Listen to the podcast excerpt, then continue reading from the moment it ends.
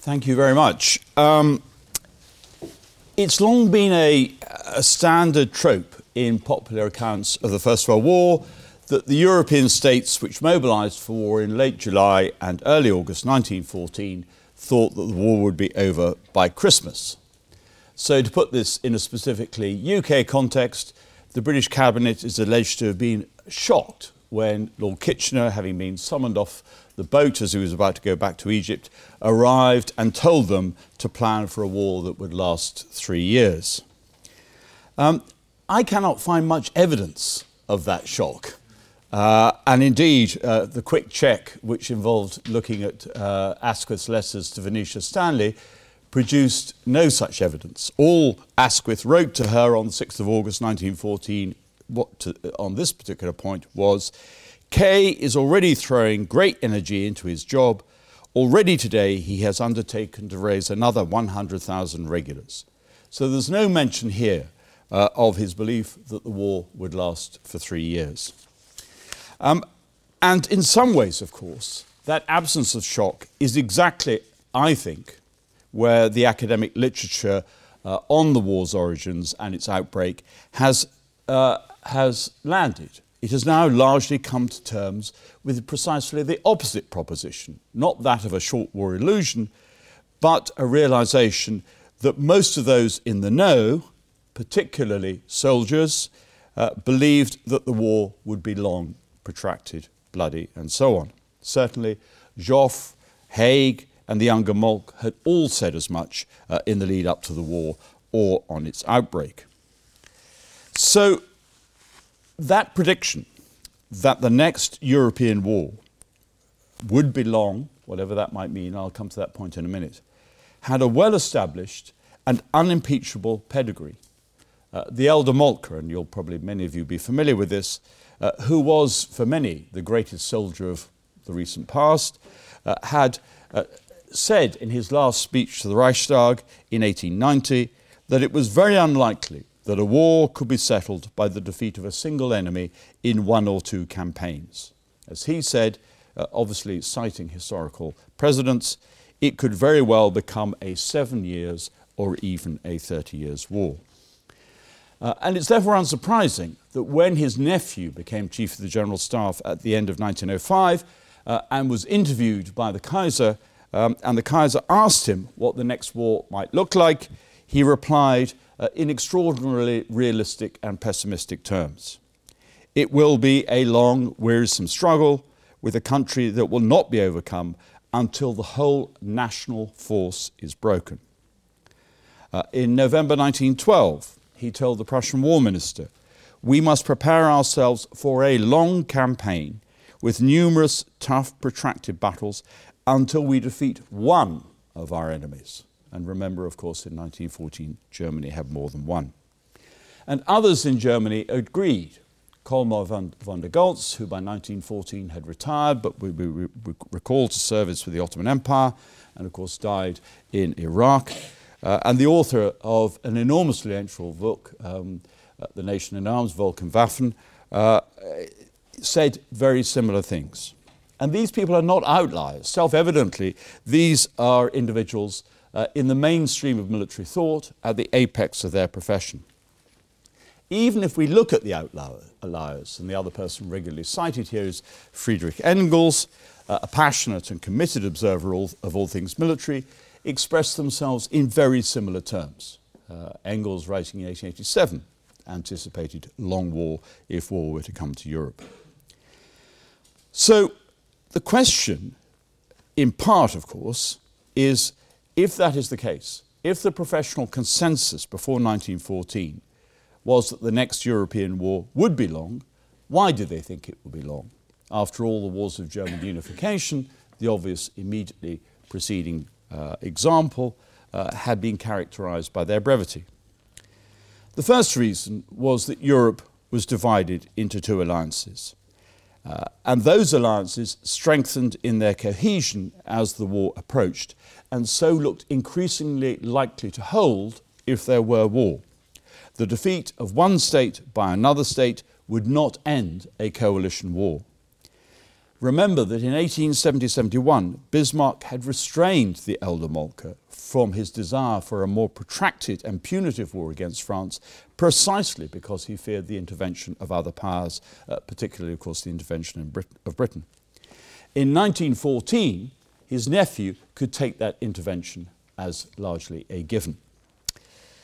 Secondly, the demands of war would ensure the mobilization of the whole nation Note that in the quotations I've just given you, uh, the younger Moltke specifically talked about the nation. Colmar von der Goltz was writing about the nation in arms, not just addressing the issue of the armed forces, of military and naval manpower, but also the issue of economic resources and the civilian workforce, at least implicitly, not that either of them spelt that out in much detail.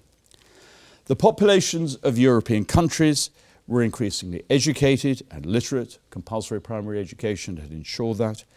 And as a consequence of that, uh, at least partially, uh, and I would argue increasingly in this sense too, wonderful word for historians to use, increasingly unspecified and just implying growth, you know. Uh, don't want to anchor myself too much here in statistics, um, but uh, in- increasingly political aware, politically aware. After all, you know, Europe by 1914, with the exception of Britain and Hungary, had universal male suffrage across most countries. And so, as citizens, they were more interested and more involved in a war's outcome than had been than were the case of subjects of autocratic uh, monarchs in 18th century states, to take uh, an obvious uh, president. The greater the war, in other words, the greater the commitment uh, and the greater the pressure not to compromise on its outcome. This would be a hard war to end through negotiation, through compromise, precisely because you would be requiring the nation to be fully uh, embrace, involved in and implicit in the war itself. And the third issue, which of course was the issue that in many respects uh, Moltke the Younger and von der Goltz and others were concerned about, was what had happened on the battlefield itself. And this is the subject of, of an article which I'm sure many of you know by Stig Förster, uh, which addresses uh, exactly the expectation in the Prussian General Staff that the next war would be long. And that rested on what had happened in terms of tactical and technological change, the so called revolution in firepower. Uh, the development of breech loading magazine fed rifles, the adoption of machine guns, the appearance of, above all, of quick firing artillery, which had emptied the battlefield, had made battles more protracted. Think of Schlieffen's response to the reports from Manchuria and the Russo Japanese War that battles didn't simply end in a day. And so had given the defensive, at least this was the presumption, greater strength. All that emphasis on the offensive in pre 1914 military uh, thinking is precisely a response to the reality which they recognized, which was the offense was going to be jolly difficult. Um, so, how could you get over uh, the desire and the need to close with the enemy. And at sea, um, despite the evidence, if you like, of Tsushima, talking of the examples from the Russo Japanese War, uh, the dreadnought, uh, with its watertight compartments uh, and heavy armour, uh, represented a vessel that was simply harder to sink. Um, it could not be as decisively dealt with um, as could uh, something constructed with a single hull um, and therefore much more vulnerable to a single hull. Battles in 1914, unlike, let's say, Waterloo in, 19, in 1815, might not be decisive. Uh, striking in the warnings of both Moltkes were the references to repeated battles. Uh, and I'll come back to that point too. Now, all of this was not only common sense, it was also, of course, extraordinarily accurate. uh, the reality of the War of 1914-18, uh, when first encountered, was indeed a shock to everybody. The reality of uh, actual death, destruction, and the need to kill the enemy uh, were indeed profoundly shocking uh, to individuals and indeed to organizations that had only confronted this in theory. But the theory itself, its constituent and deterministic elements, uh, were perfectly well understood. Before 1914. And that seems to me one of the reasons why the statesmen who presided over the July crisis in 1914 were so gloomy. Um, they are depressed by the prospect of war. They behave as we would expect them to behave. Uh, Bethmann Hollweg is a classic example of this, um, and Sir Edward Grey is another. Uh, that gloom rested on a core re- reality. They recognized that once the Balkan Wars had ceased to be limited and become a general European war, that in other words, once Austria Hungary's desire to fight a limited war against Serbia, the so called Third Balkan War, uh, once that spread across Europe, it would be protracted, it would be hard to stop, it would be totally unpredictable in its outcomes. Um, and both men uh, were therefore depressed. So for me, the really interesting and important question is not why the short war illusion, but rather different. Why did have why did men sorry, get this right. I need to get the question phrase right. that was a very problem. The, the interestingly important question is not why did men expect a short war, because I've just argued I don't think they did. The interesting and much more important question is instead why, given that most men indeed expected the war to be long, did so many nonetheless persuade themselves uh, that it might just be short? Where does this come from? Uh, it is they, and of course the numerous popular historians who have followed them, who created the short war illusion. What caused the short war illusion to take hold, given every indication to the contrary? now, the quick and easy answer, and I think a very important answer, is popular hope and public assumptions. Those who were wrested from their homes by the processes of national mobilization in July and August 1914, of course, wanted to get back home for Christmas. Um, that was exactly what they wanted to do, and then their families used that hope uh, to sustain them through the rites of departure and separation. And that was not a new phenomenon.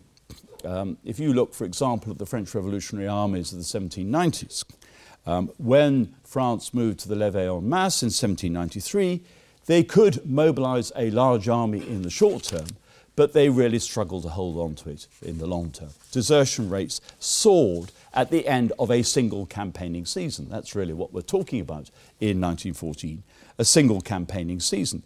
And those in particular who had harvests to bring in in the autumn went home. Um, they left the army.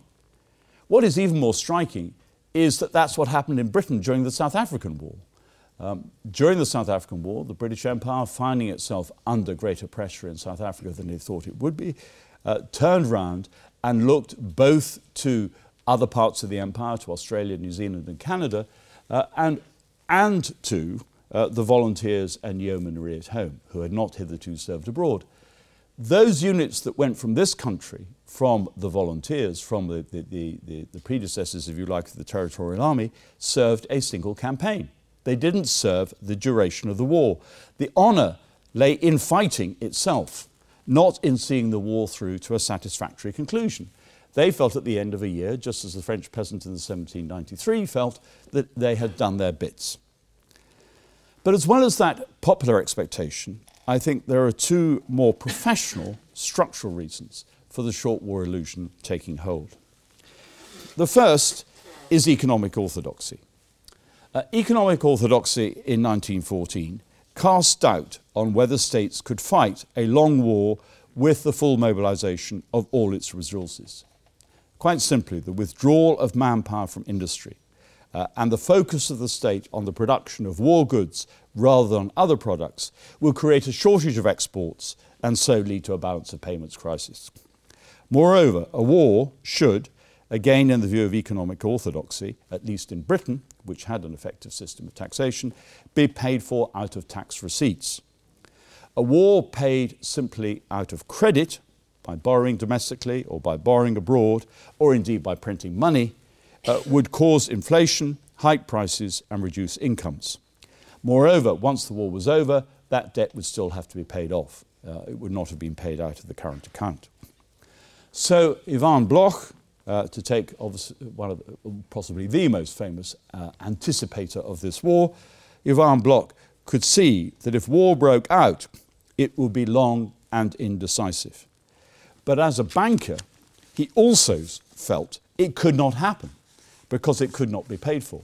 Uh, we often read his six volumes as though this is simply a predictor of what is to come.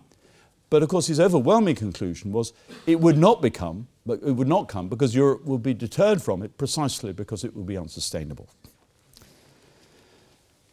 The second structural and more professional uh, uh, reason for the expectation of a, uh, of a short war is this the divergence um, that existed structurally between what I've just described, which you might describe as you know, the economist's view of future war, from uh, the soldiers and sailors' view of future war. Um, there is a structural problem in every European state in 1914, which is the challenge of how to get the military experts to speak to the economic experts and vice versa, so that you can actually produce a coherent strategy for this sort of war.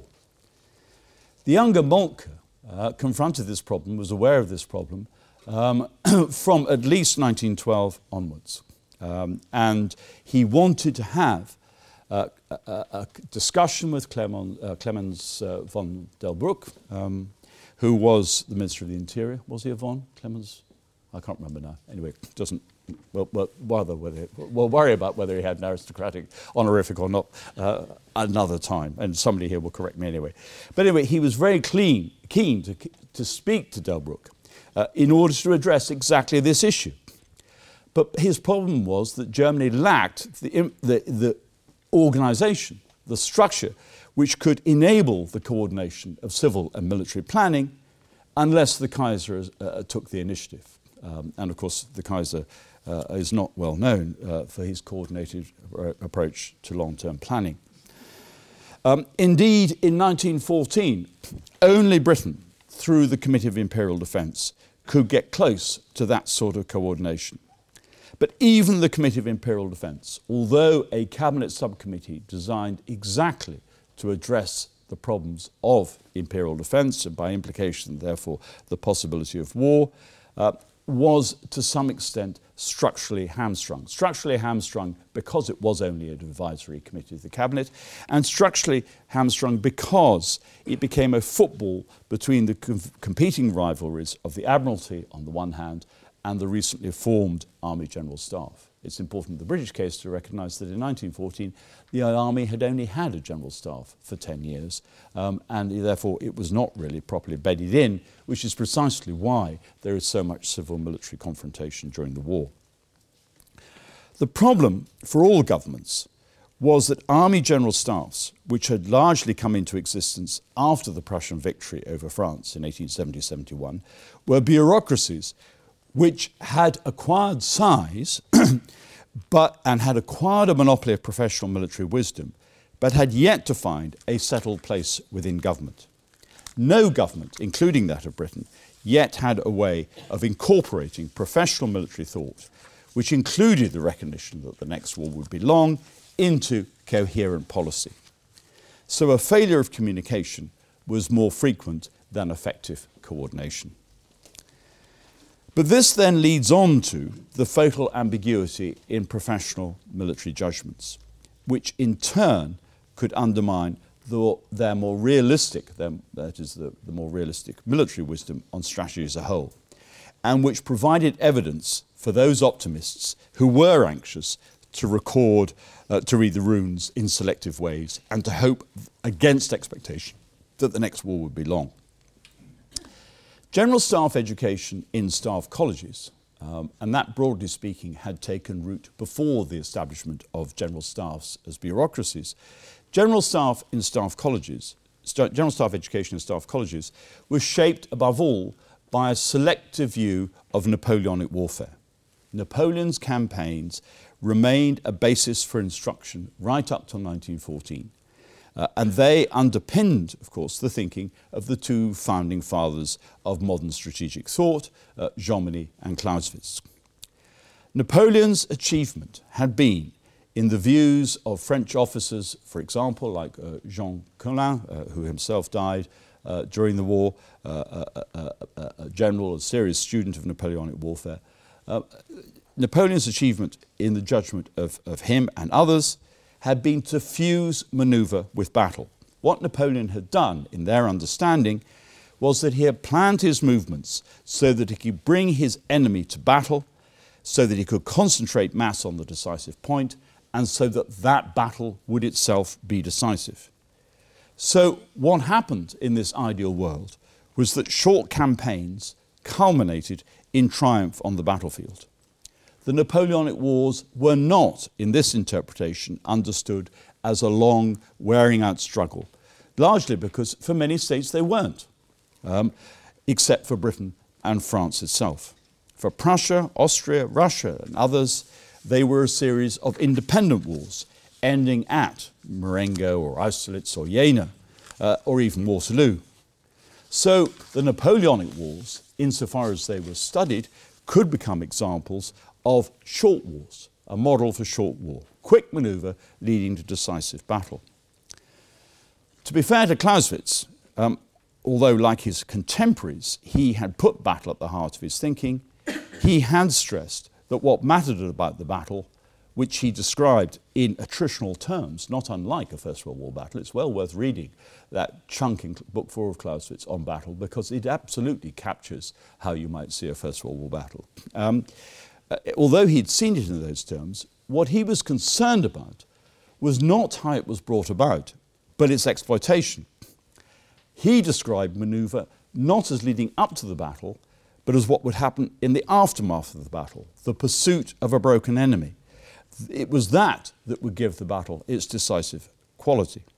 But that, significantly, was not how he was read by most military thinkers in the late 19th century. They simply stressed his focus on battle and bringing the battle about. The determination to cleave to that model of warfare, a best case scenario, read from an idealized version of what had underpinned the major Napoleonic successes, was only confirmed by the German Wars of Unification. They too were short. They, see, they too seemed, of course, in the case of 1870 71, this, this assumption uh, needs to be clarified and indeed challenged, but they seemed to be ended by a decisive victory. Um, and the soldiers uh, were slow to observe that they also ended for other reasons. In other words, specifically in 1866 and in 1871, Bismarck was determined to contain their fallout. Uh, the political control of the battle to that extent, producing, of course, a notorious confrontation between Bismarck and the elder Moltke.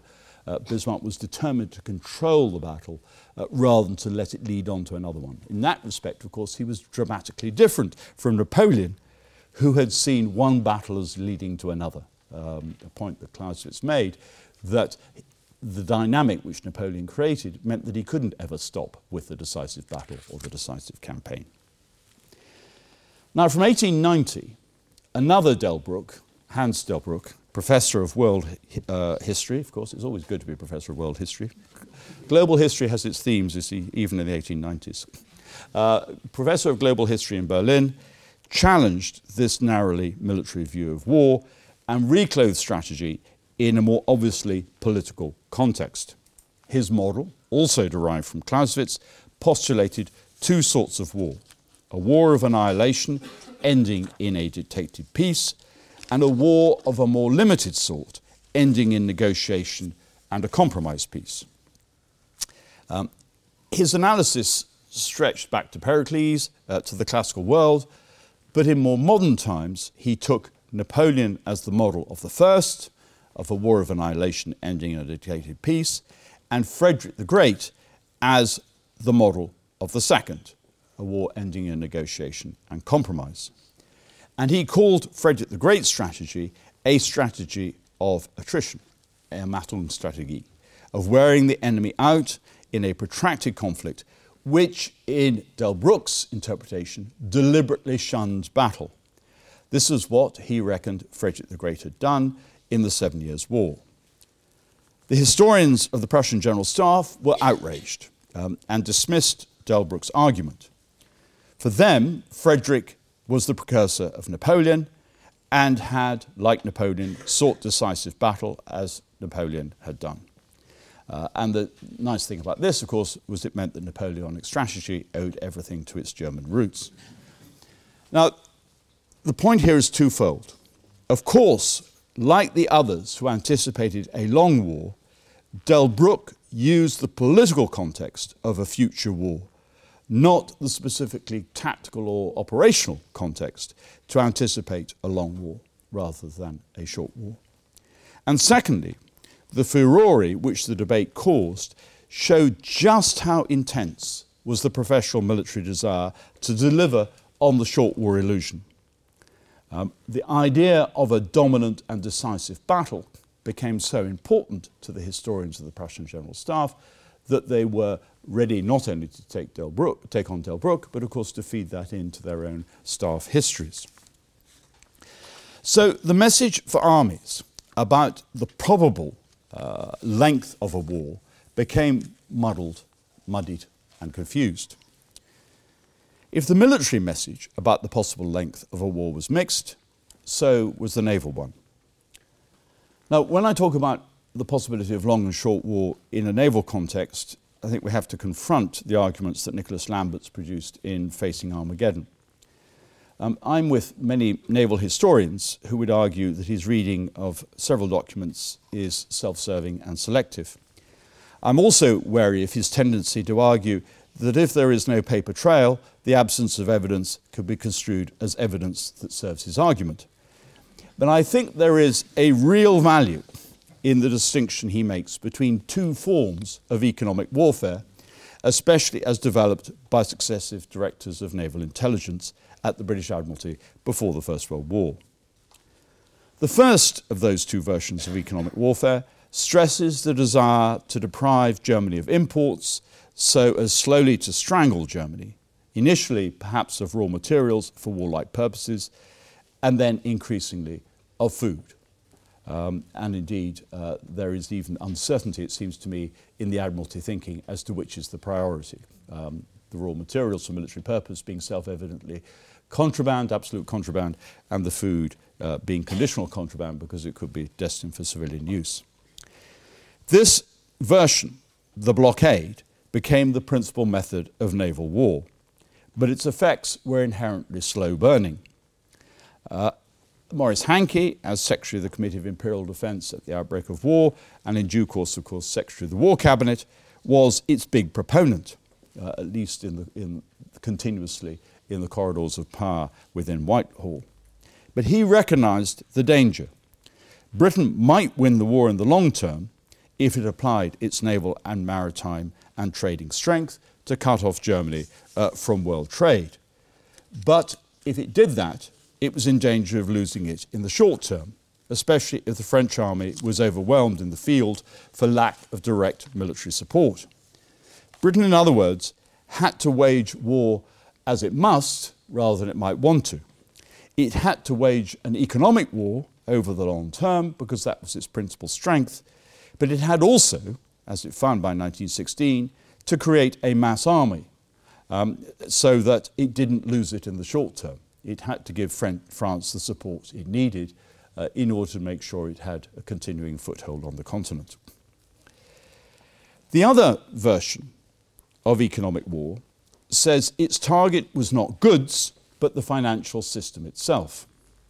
By attacking what had become a globalized system of trade, centered on London, dependent on the gold standard, uh, largely financed by the City of London, and much of it was carried in British bottoms. Um, by attacking that system, you would directly attack German trade and so disrupt its global interconnectedness. The Allies, uh, it was argued, could cause panic on the stock exchanges very quickly, simply by the fact of British participation in the war. As a result, credit would dry up, prices would soar, and there will be domestic turmoil and even possibly revolution. This argument, as Nicholas Lambert deploys it, says, and I think he's right, that it would result in a short war. There would be domestic collapse.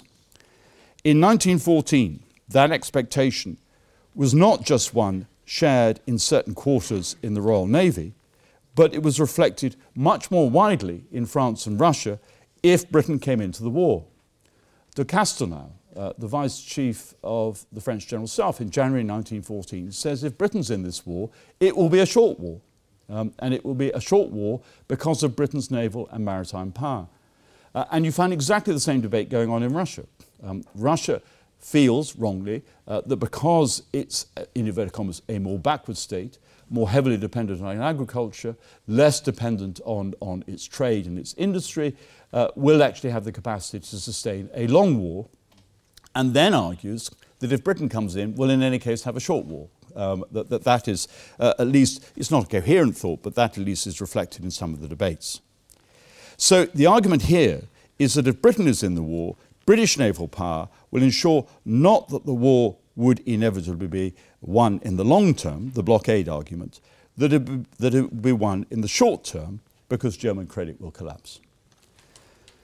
Now, in the first half of his book, Nicholas Lambert argues that it is the second plan to which the Admiralty was committed, not the first. Uh, but he almost entirely loses sight of that uh, second plan in the second half of his book, which is almost exclusively uh, on the application of the blockade in the first sense.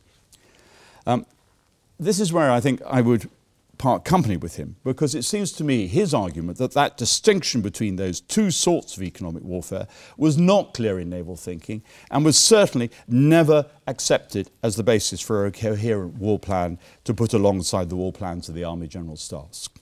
Uh, the inherent ambiguity of what the Navy was arguing was precisely what caused the Committee of Imperial Defence to panic on the 23rd of August 1911 during the course of the Moroccan crisis.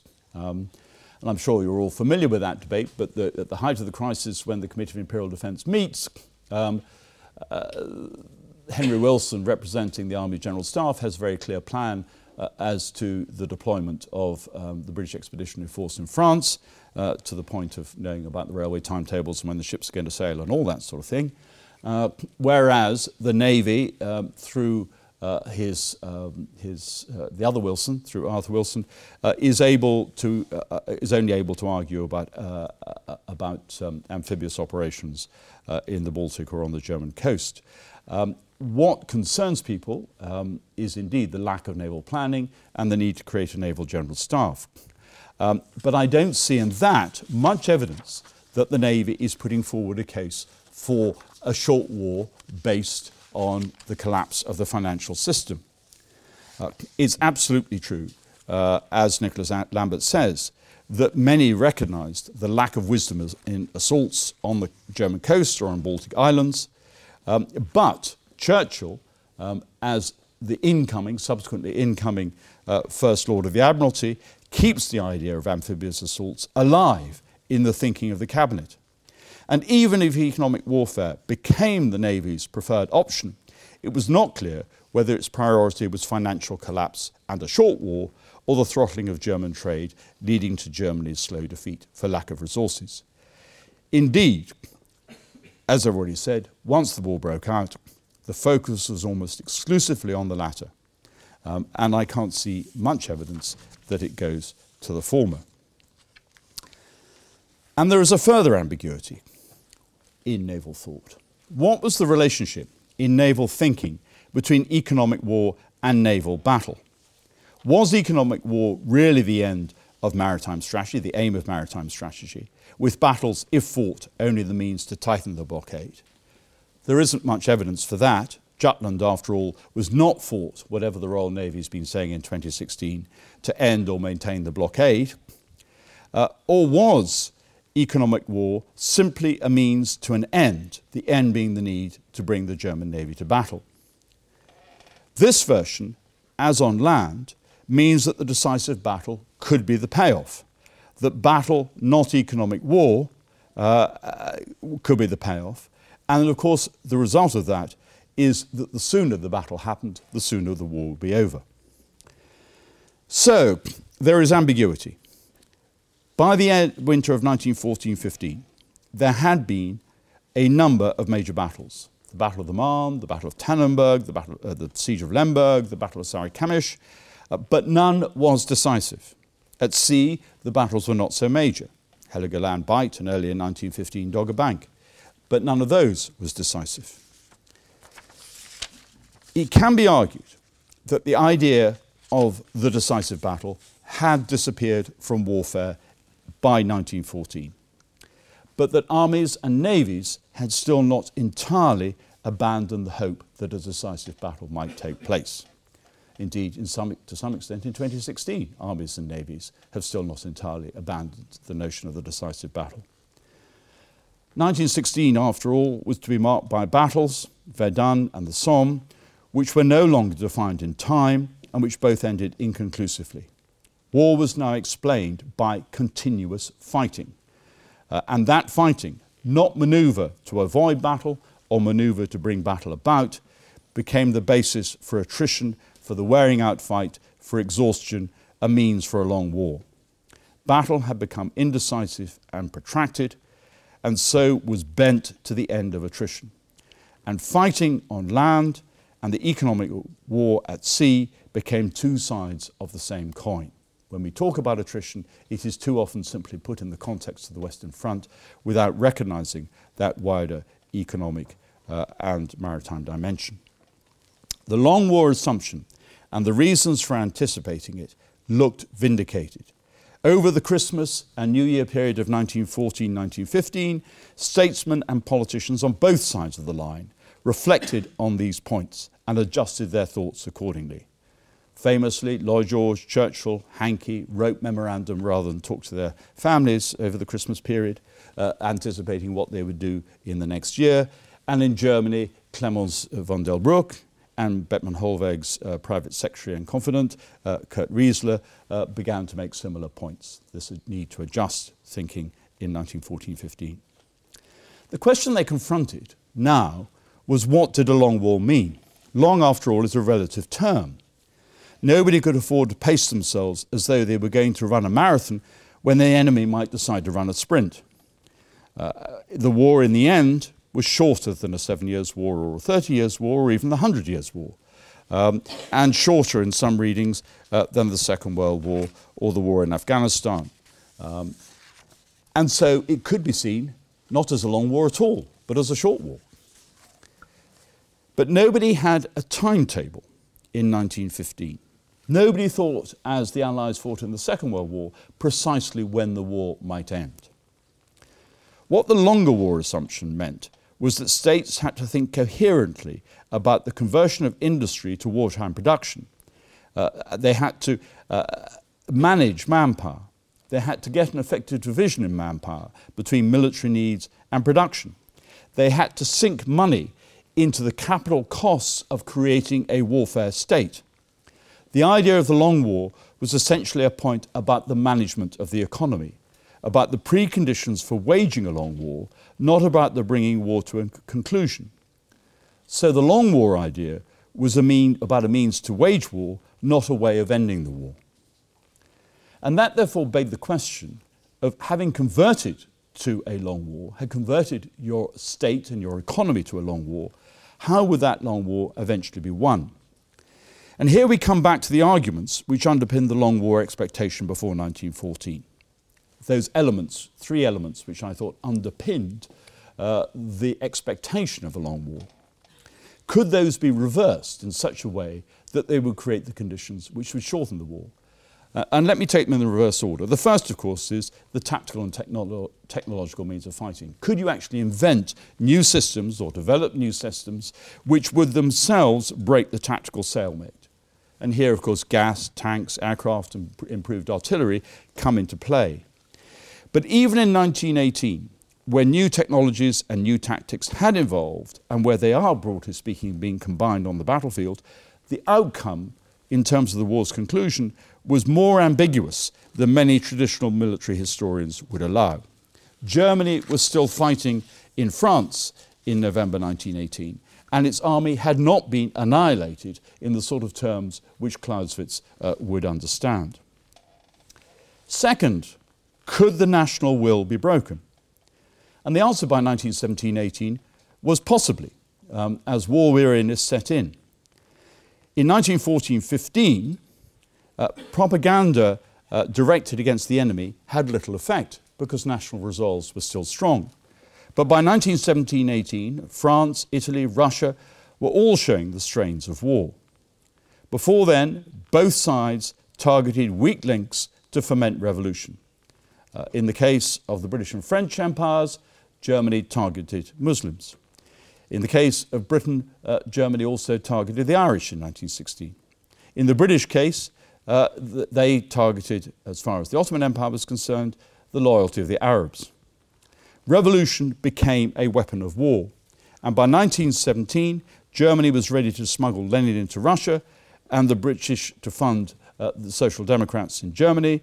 And by 1918, Britain was ready to support the United States in backing the independent, independence movements of the national ethnic groups of the Habsburg Empire, especially on the Italian front. And the third issue was could allies, new allies, be won over to change the alliance balance? And that was actually where the major effort went, especially in 1915.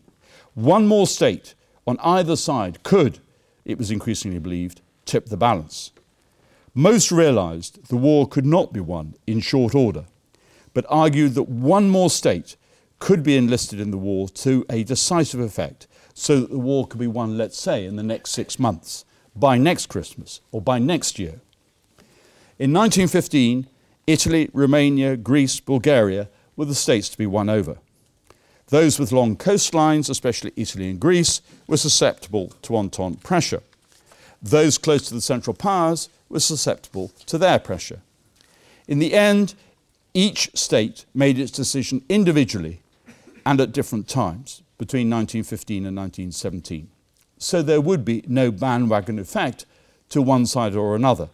And the upshot was that the entry of all those four states to the war, three of them on the side of the Entente, was not in itself decisive.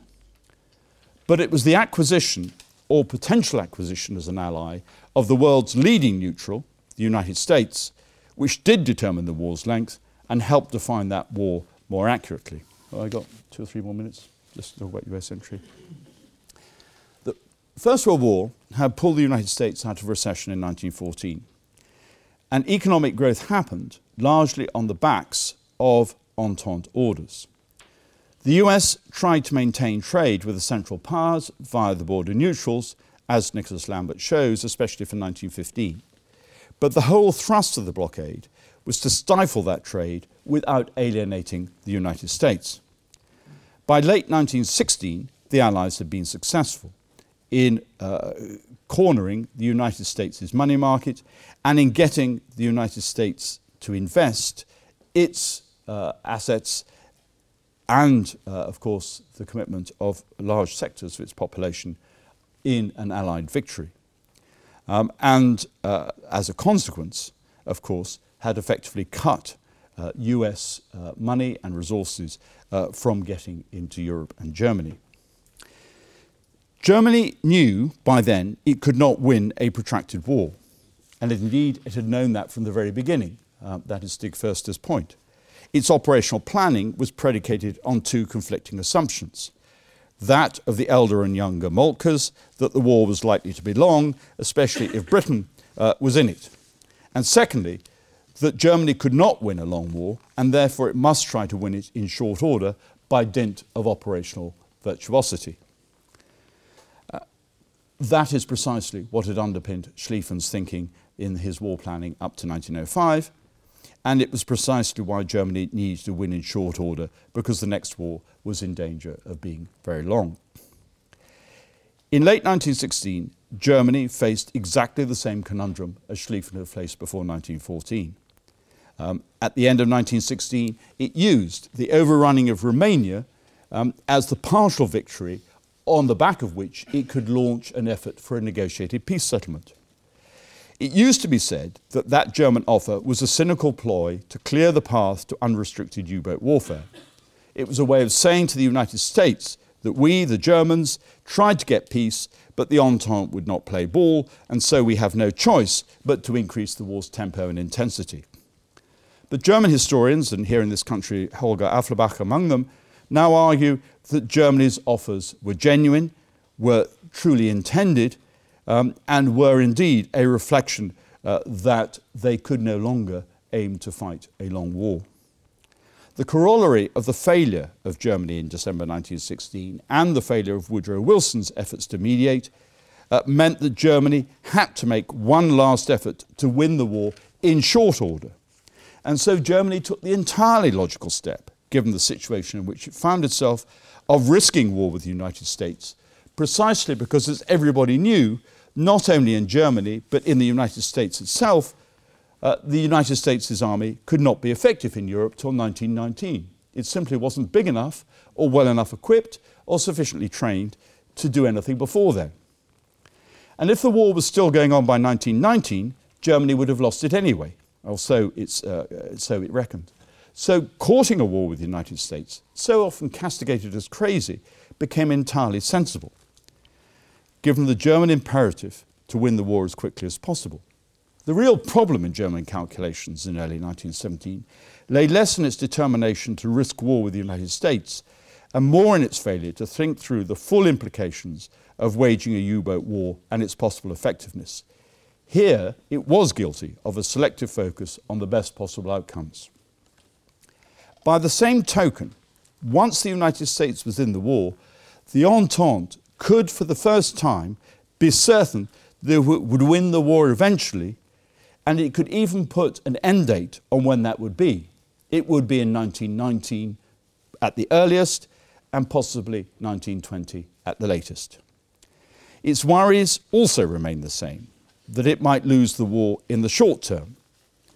It might lose the war because of the effects of unrestricted U boat warfare, especially on food supply, and it might lose the war because of internal collapse in one of the major belligerents specifically, of course, Russia after the revolution, but they were also worried about France and Italy. Uh, war weariness might take effect before the military logic would be carried through to its conclusion. And the persistent fear remained that the Germans would use operational methods, as indeed they did, on land, as in 1914, to cut through the ineluctable logic of attritional warfare. The March July to July 1918 offensives confirmed that fear that the German army was still a potent force. And the belief that the German army was still a potent force remained entrenched in the thinking of the general staffs right up until the end of the war. The thesis of Meighen McCrae, whom, whom I supervised, uh, on the, uh, the, all this from the perspective of the Supreme War Council, brings out these themes. In the end, the Supreme War Council's calculations would prove wrong. The war was not won after June 1919, when the United States' army's strength in Europe was expected to peak, but in 1918 itself.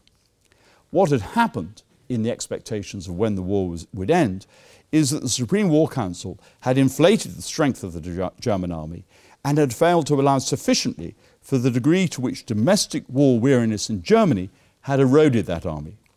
It had also so focused on Germany and the Western Front as the centre of gravity of its operations that it had failed to realise the devastating effects of other factors uh, on the state's morale in war. Just as the acquisition of allies was elevated as an objective in 1915, so did Germany's progressive loss of allies undermine its continued confidence in the war's eventual outcome. It is worth observing that the Central Powers ended the wars individually and successively rather than simultaneously and as an alliance. Austria Hungary is already making its intentions clear in 1917, and Ludendorff famously cites Bulgaria's seeking of an armistice at the end of September 1918 as the precipitant for his decision to seek an armistice. So the First World War, far from being a long war, actually ended sooner than anybody in 1918 had expected.